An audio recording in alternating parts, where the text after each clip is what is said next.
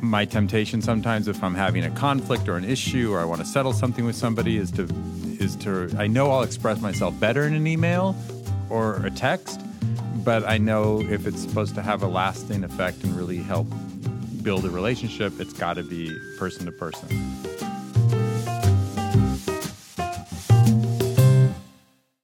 Hi, this is Drew Kugler, and welcome back to Tell Me What to Say. If you haven't seen the TED presentation by Robert Waldinger from the Harvard Medical School about what it takes to be healthy and happy throughout life, I highly recommend that you run, not walk, to the TED website and take a look at the presentation. Spoiler alert the key to health and happiness are the close relationships that you have in your life. One such relationship I'm fortunate enough to have is with today's guest on Tell Me What to Say, Rob Eshman. Rob is the former publisher and executive editor of the Jewish Journal. We touch in this podcast upon conversations not only in the workplace, but maybe even more interesting the range of conversations that take place around the family dinner table. So now, my conversation with Rob Eshman on Tell Me What to Say. What did you want to be when you grew up? A writer. So you knew from what age that you wanted to be a writer? And why? What was so intriguing about it to get your attention then? I like to write from a young age. From I mean, at least from second grade. I remember writing a book in second grade. It was like, seven pages, and it was Whoa. mostly pictures. But my teacher read it to the class, and I think I was hooked. Um, But I, it- the funny thing for me, here's the funny thing. Starting with me is I don't think of myself as a conversationalist. I think of myself more as somebody who's more comfortable in front of a pen and paper or a screen, and expressing myself much better on print on paper than I ever do in conversation. Um, I find that the best writers, the writers I admire the most, tend to be also great storytellers and great conversationalists. Um, I don't put myself in that category, and I think that there is a connection um, between the ability to have great conversations and also express yourself really well and fluidly in print. Um, having said that, I just feel I, I always felt more comfortable writing to this day, I have to, and this is something I credit you with. If I have an issue I have to deal with, I have to remember the words of Drew Kugler, who says email is bullshit, Yep. and that anything important has to be done over the phone or face to face. So my temptation sometimes, if I'm having a conflict or an issue, or I want to settle something with somebody, is to is to I know I'll express myself better in an email or a text, but I know if it's supposed to have a lasting effect and really help build a relationship, it's got to be person to person. Yep. So, um, so yeah, it was a writer, and I, I, you know, it was a very amorphous thing. I learned later on to say you want to be a writer is not saying that much. Um, it's really what kind of writing and how you go about creating that career. Um, but that's what I wanted to do. And when you think about your writing career, uh, and again, staying, at least in my mind, with the theme about conversation, uh, what's in your mind's eye when you think about important conversations you've been in that have contributed to either your best writing or writing that you remember? I had a um, professor at Dartmouth named Noel Perrin, who was a really accomplished essayist. He wrote for the New Yorker. He had a couple of um, successful books back when people read these kind of books. One was called First Person Rural. I think the other one was Second Person Rural. And it was about a city boy who goes to live in the country. It's based on his life. So he was the. Prof- we didn't have a journalism department, um, so I couldn't be a journalism major. Uh, but I created a kind of environmental journalism minor out of different classes, and because I thought I wanted to go into environmental journalism, and um, I asked him for advice, and he told me. Um, he said, "There's only two things you need to do." He said, "Write about what you love, what you're passionate about, because life is short." and feel free to turn anything in after the 11th draft. And did you eventually write stuff for him in that? Yeah, that I, you I loved loved and writing for him. 11 and he was uh, he was exacting. He was a superb line editor. He had that kind of E.B. White. He came out of that school, the New Mm-hmm. Yorker sensibility, um, and he was a great teacher. And uh, and it really taught me that just don't ever think anything you write is good until you've polished it. Hmm. Um, and then also to write about things you really care about. Um, and, and that's good advice and bad advice, I found out. Because a lot of times when you're building a career, um, you, you probably will write about a lot of stuff you don't care that deeply about, but you have to care about the writing nevertheless. You have to care about what you're doing nevertheless. Right. But you can't always write about what you deeply care about. Yeah, because you write, at least what I know, right? You write a weekly column uh, of some length, and 850 words. thank you. Not that anyone counts, Right. um, but you, you, I'm biased in our friendship that there's every time that I read them, I can hear you. Uh, it's a special kind of writing that you do. So that then leads to maybe it's about a conversation with yourself. Is there even close to any sort of process or way that you get yourself to that point where you can create that kind of writing that's so that, that borders on the passion? Because anybody who reads you gets that. Um, do you what do you go through to get there to be able to produce that?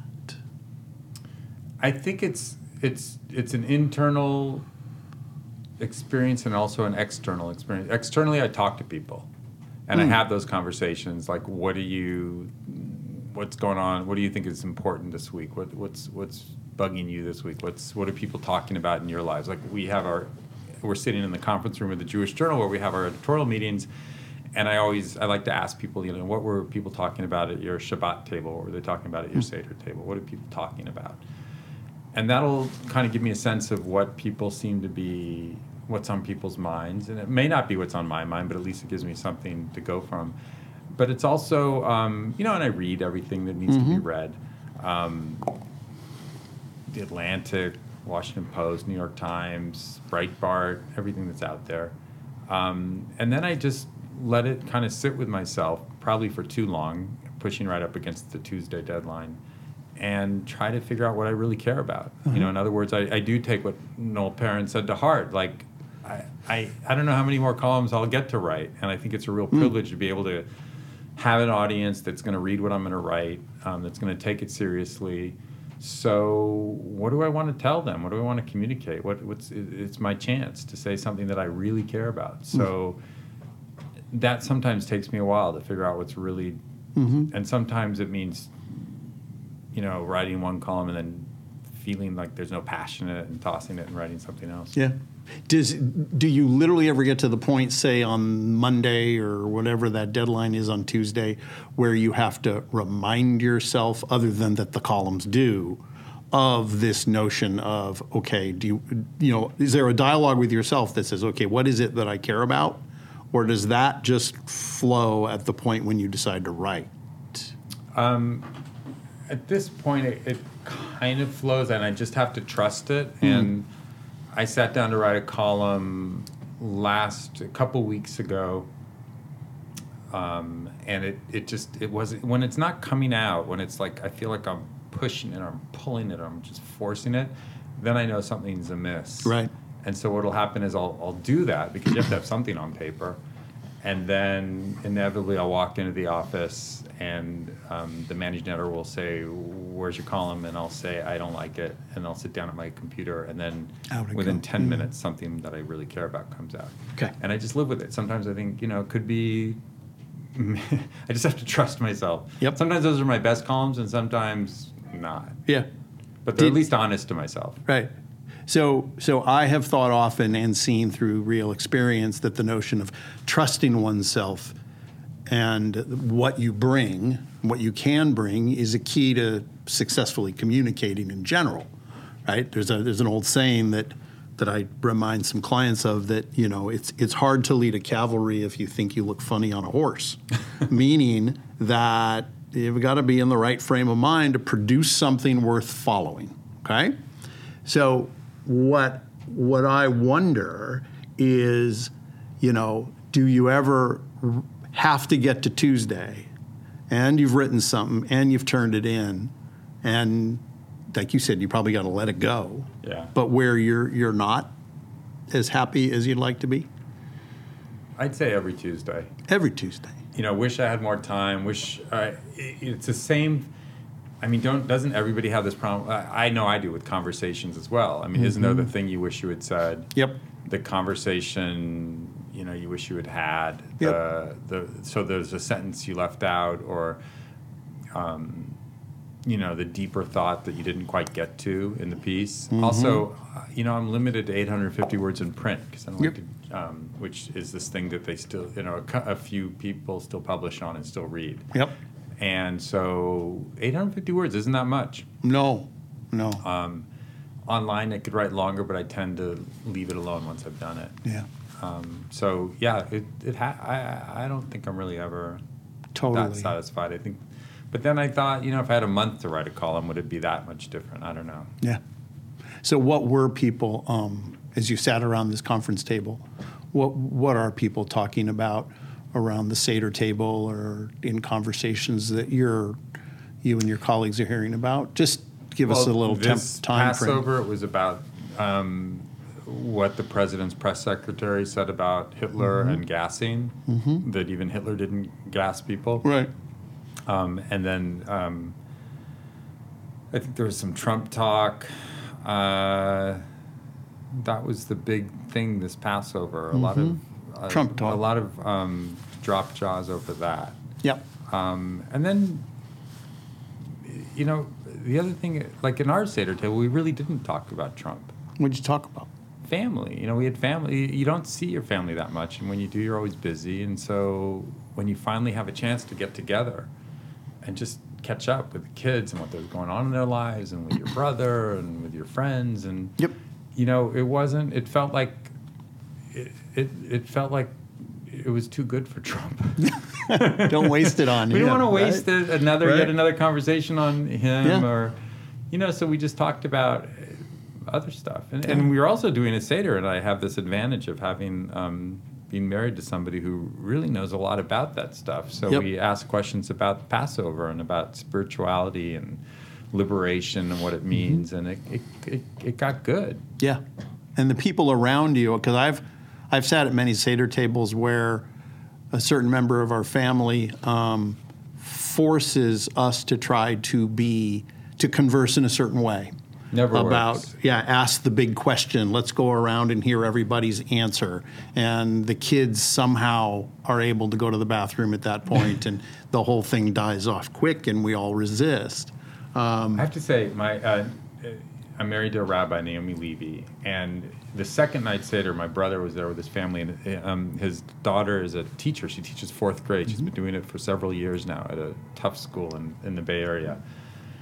And so when it got to the time of the four children, where there's these, you get to a part of the Passover Seder where you read about the four different types of children: the wicked child, the um, smart child, the child, the simple child, of And the course I'm gonna- fourth one. and the fourth one, Right. the Rick uh, Perry, Rick right. Perry, yeah, right. but that'll get you a job someday. So Secretary of Energy child. right. Uh, wise, wicked.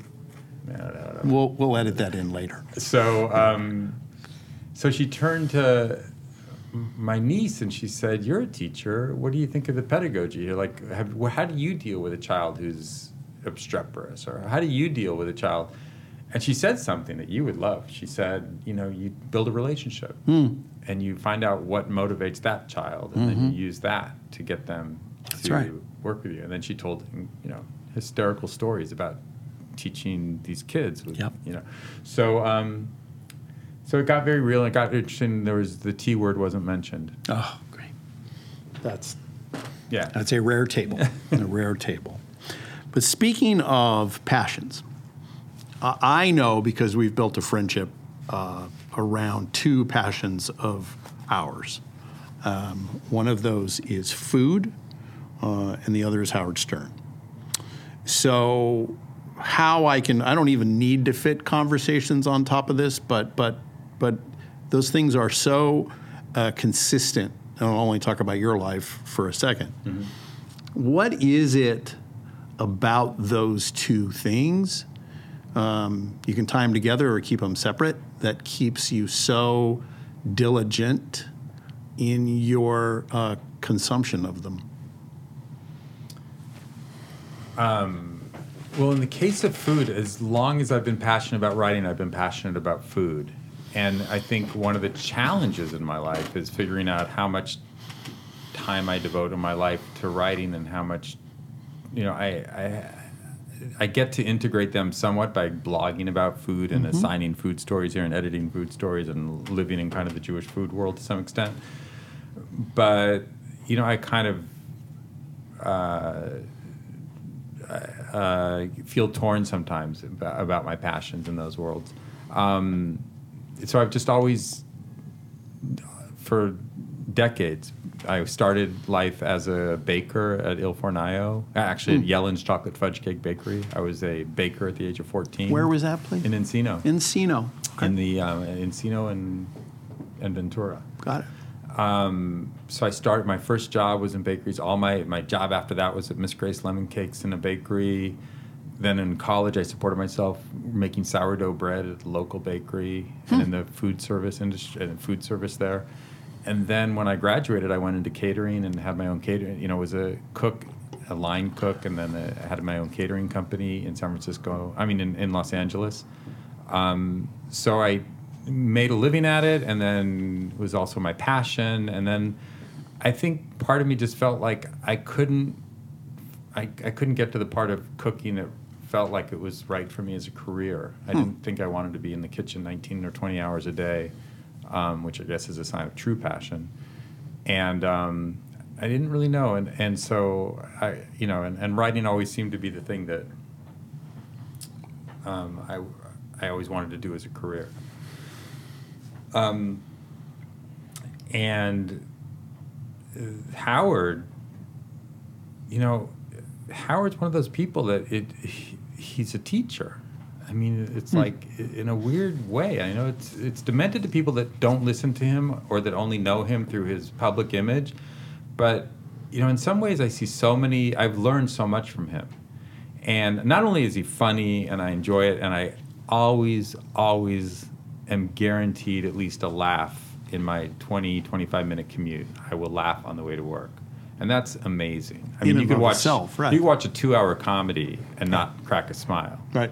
But I am always diverted and entertained by what goes on in that show. And then I'm always, I I always get something out of just listening to Howard. Um, you know, for one thing, he's in an industry or the part of the media that is really the worst. I mean, radio. You know, you, and he always talks about that. But he made it into something amazing.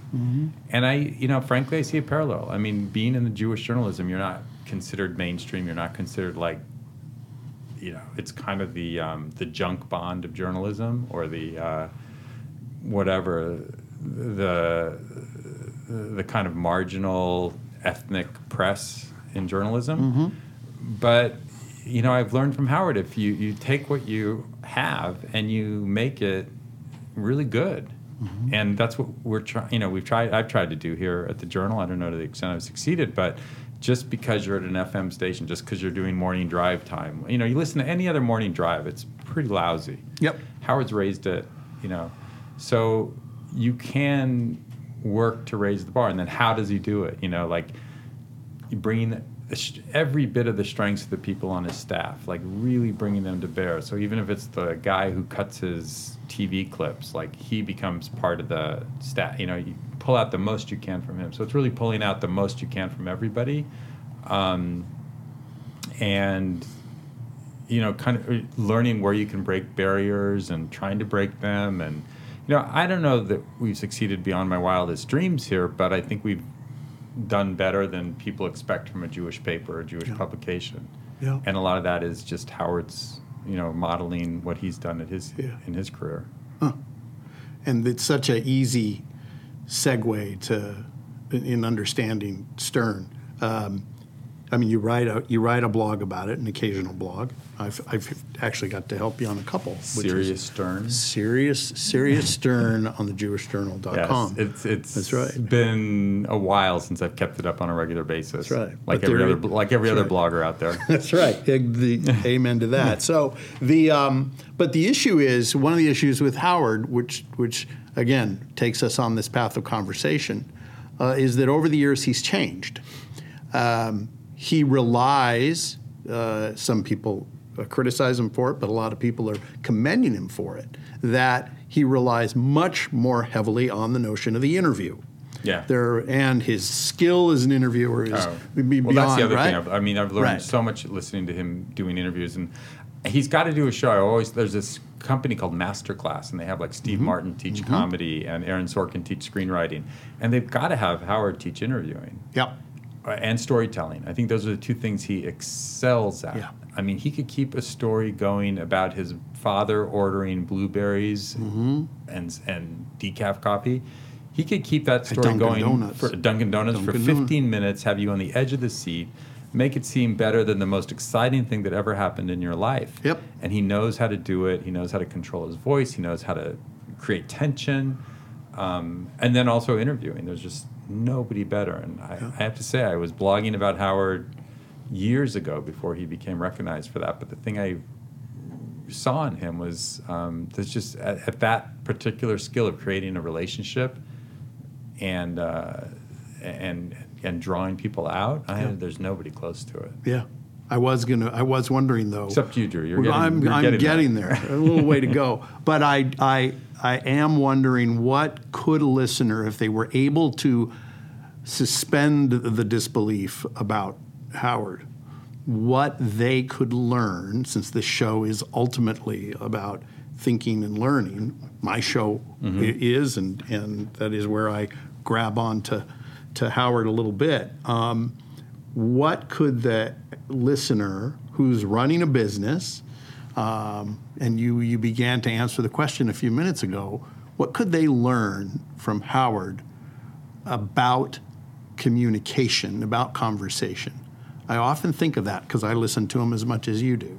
What's the application?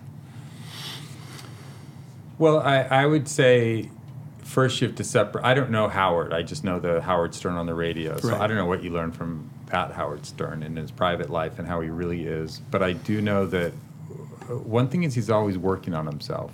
He's he's big into self improvement.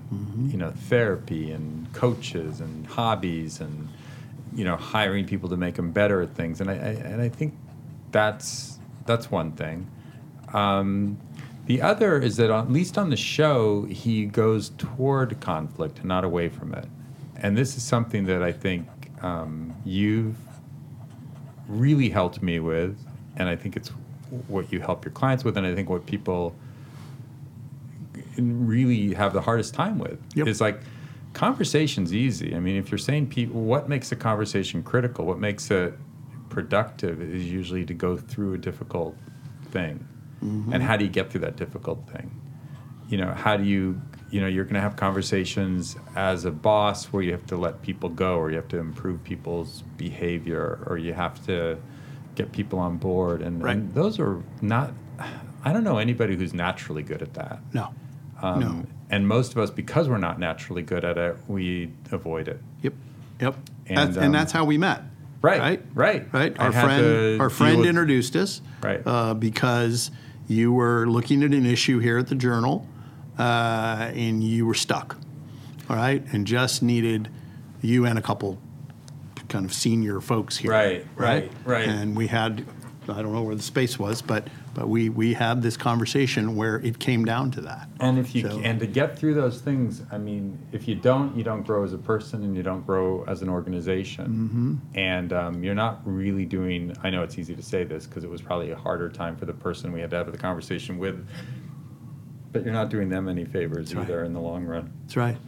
Yeah. because they can't really grow here. if Yeah. You're not going to take them on as as part of the team. So, um, you know, and it, it's, it's- but dealing with those conversations. So Howard, you know, his show is really about conflict, yep. and it's about interpersonal conflict, and that's where the that's where the humor comes from. It could be drama, Sure. but it's always humor. So, um, so one thing he's taught me, and I've blogged about this, is in you know whenever there's conflict, don't turn around, turn into it, Mm-hmm. and um, and you're gonna find, you know, you're gonna grow from it, and you're gonna learn from it, and Yeah. and, and your organization's going to, and I think that's. I, I still don't like it, Yeah. but I think also even listening to Howard in the morning kind of accustoms me to it. Knowing that may present itself Yeah. in the day. Yeah. You think you're better at it? Uh, marginally. Right. I don't think I'm much better at it. Got it. I think I'm marginally better at it. I think I um, there's always the next challenge. Like I'm good at one level of it, but then Mm-hmm. life presents higher levels of it, Yep. and then um, um, and so no, I don't Got think it. I'm that good at it. Okay. There you To go. be honest. There you go. um, so I'm much better than. I was, though. I get a, I right. get a B for improvement. That's right. That's right. And you at least ad, you at least have admitted over the years that that's something. Uh, as as people find out from my other guests, is the is these days and months and maybe years go on, that it's something that ties a number of my clients together. Well- Uh, and nobody likes it. Nobody. I think I'm an introvert by nature, and um, and I think I, as an introvert, I just have a, this. I have a hard time with even non-conflict in, interaction sometimes. Right. Like left to my own devices, I- you know, I'd be alone a lot. Uh. So um, so even friendly conversation sometimes just feels like too much for me. Yeah. Much less unfriendly conversation. But- um, but like you Yeah. said, you just you know, there's a book that came out years ago, a famous anthropological book called "Life Is with People." And it was about the um, it's, it's it's about the kibbutz movement, Mm-hmm. and you you just it, that may, every time I'm kind of walking away from a conflict, and so I, I just remember that like you Yep. don't you don't get anything done without them. For the show notes on this thing, life. What title was? Life is with people. Life is with people. Okay. Well, that's the irony, right? For My all- my book would be called "Life Is with People, comma Unfortunately." unfortunately. but that's the irony to all this, as we as we uh, to quote uh, to quote my rabbi as we begin to conclude here. Um, all the good that is the, the good that comes in in your life, knowing how much you love your wife and you love your kids and you do love your job and your writing and everything, has come and is driven by conversations. Ones you would rather avoid, ones that maybe you could say you could be alone. But as you're, if you lived alone, uh, we certainly wouldn't have met. Right. Um, and My life would be so much- and You know- yeah, go ahead. Well, I was going to say when you mentioned my wife, I was going to say, I think a lot. I think uh, it's interesting that when you asked about it, I didn't go into personal conversations. Partly because you're you're an executive coach, you do in people's professional lives, and I don't know how much they get when they talk to you, how much they get into their personal lives, but in some ways, it's the exact same problem. Totally the same. and you know the ability to sit with the person you love and have a difficult conversation with them that's going to do more to determine your life happiness. And i found that with Naomi you know every time we've had a difficult time and every time we've faced it like the love deepens the marriage gets mm-hmm. better everything's better. But man it's those are things we're also not built to do. That's right. That's right. yeah, and those are and and you know, and I and I know people who are great in a boardroom, and I have specific people in mind who are like at the top of their game when it comes to being tough in a boardroom and and helping people grow in their business and having tough conversations, but they their relationships are for shit, Yep. and so it just you know, I mean, I, I guess it's not you could do both, but it's important to you know keep those are the most critical conversations and the ones with your kids, which are also Yep. tough. That's right. Drew, you're going to keep busy. I am going to say between getting people to talk about this on, on air, so to speak, and also I couldn't agree more. Probably the thing that's changed the most about my practice just in the last couple of years, maybe when President Trump got elected, is people want to talk about more things about their life mm-hmm. than just about the boardroom. Um, so I spent in the last day, I've sat with three different entrepreneurs who have all talked in equal amounts about their uh, the business challenges and the challenges in their marriage. And your point about it being less and less, or more of, of a, of a uh, you know finer line uh, between home and work. Uh, I, I, I've, I've decided to accept that. I never wanted to be called a life coach, but this is life, and this is this is what I'm going to help them deal with. If you could go into conflict in your per, in your professional life and you learn how to do that, and you, you certainly have tools you'll be you'll be offering Yeah. people, then you're going to take those into the literally into the bedroom too. And I think that um, you're just going to be happier all around. Yep. Well, Rob, thank you. Thank you, Drew. I don't. I don't know how long As this we say at the Jewish right. Journal, Yeah. Mazel Tov. Mazel tov. your first episode. First episode, and we will see. Oh, do tell them one thing. Hold on, one more minute. Um, I, was debating with Rob. He was sitting listening to me, you know, think through this podcast, um, and I was talking about the different guests who you'll be finding out about in in the, in the near future. Um, but but Rob, in, pretty much in a very friendly way, insisted on um, on taking on a certain role, which I'm going to have him describe. Uh, on, on, on how to think about your first guest. Well, you told people that I was um, always into cooking, and um, when you're making crepes or pancakes, the first one never comes out that good. It's something to do with the stickiness of the of the pan and, and the amount of butter in it, or whatever. For whatever reason, I'm sure Harold McGee would have a scientific reason, but they call it. So you throw it away. So it's called the dog crepe. Right. And the first crepe um, you give to the you give to the dog it's not going to be that pretty. Right. So I told Drew, let me be your dog crepe. Right. So you might never even hear this. I was going to say you have you have performed much better, at least than any dog I could have got. So on that note, honors. on that note, um, thank you for taking the time today. Thank you, Drew. And we'll uh, talk again soon.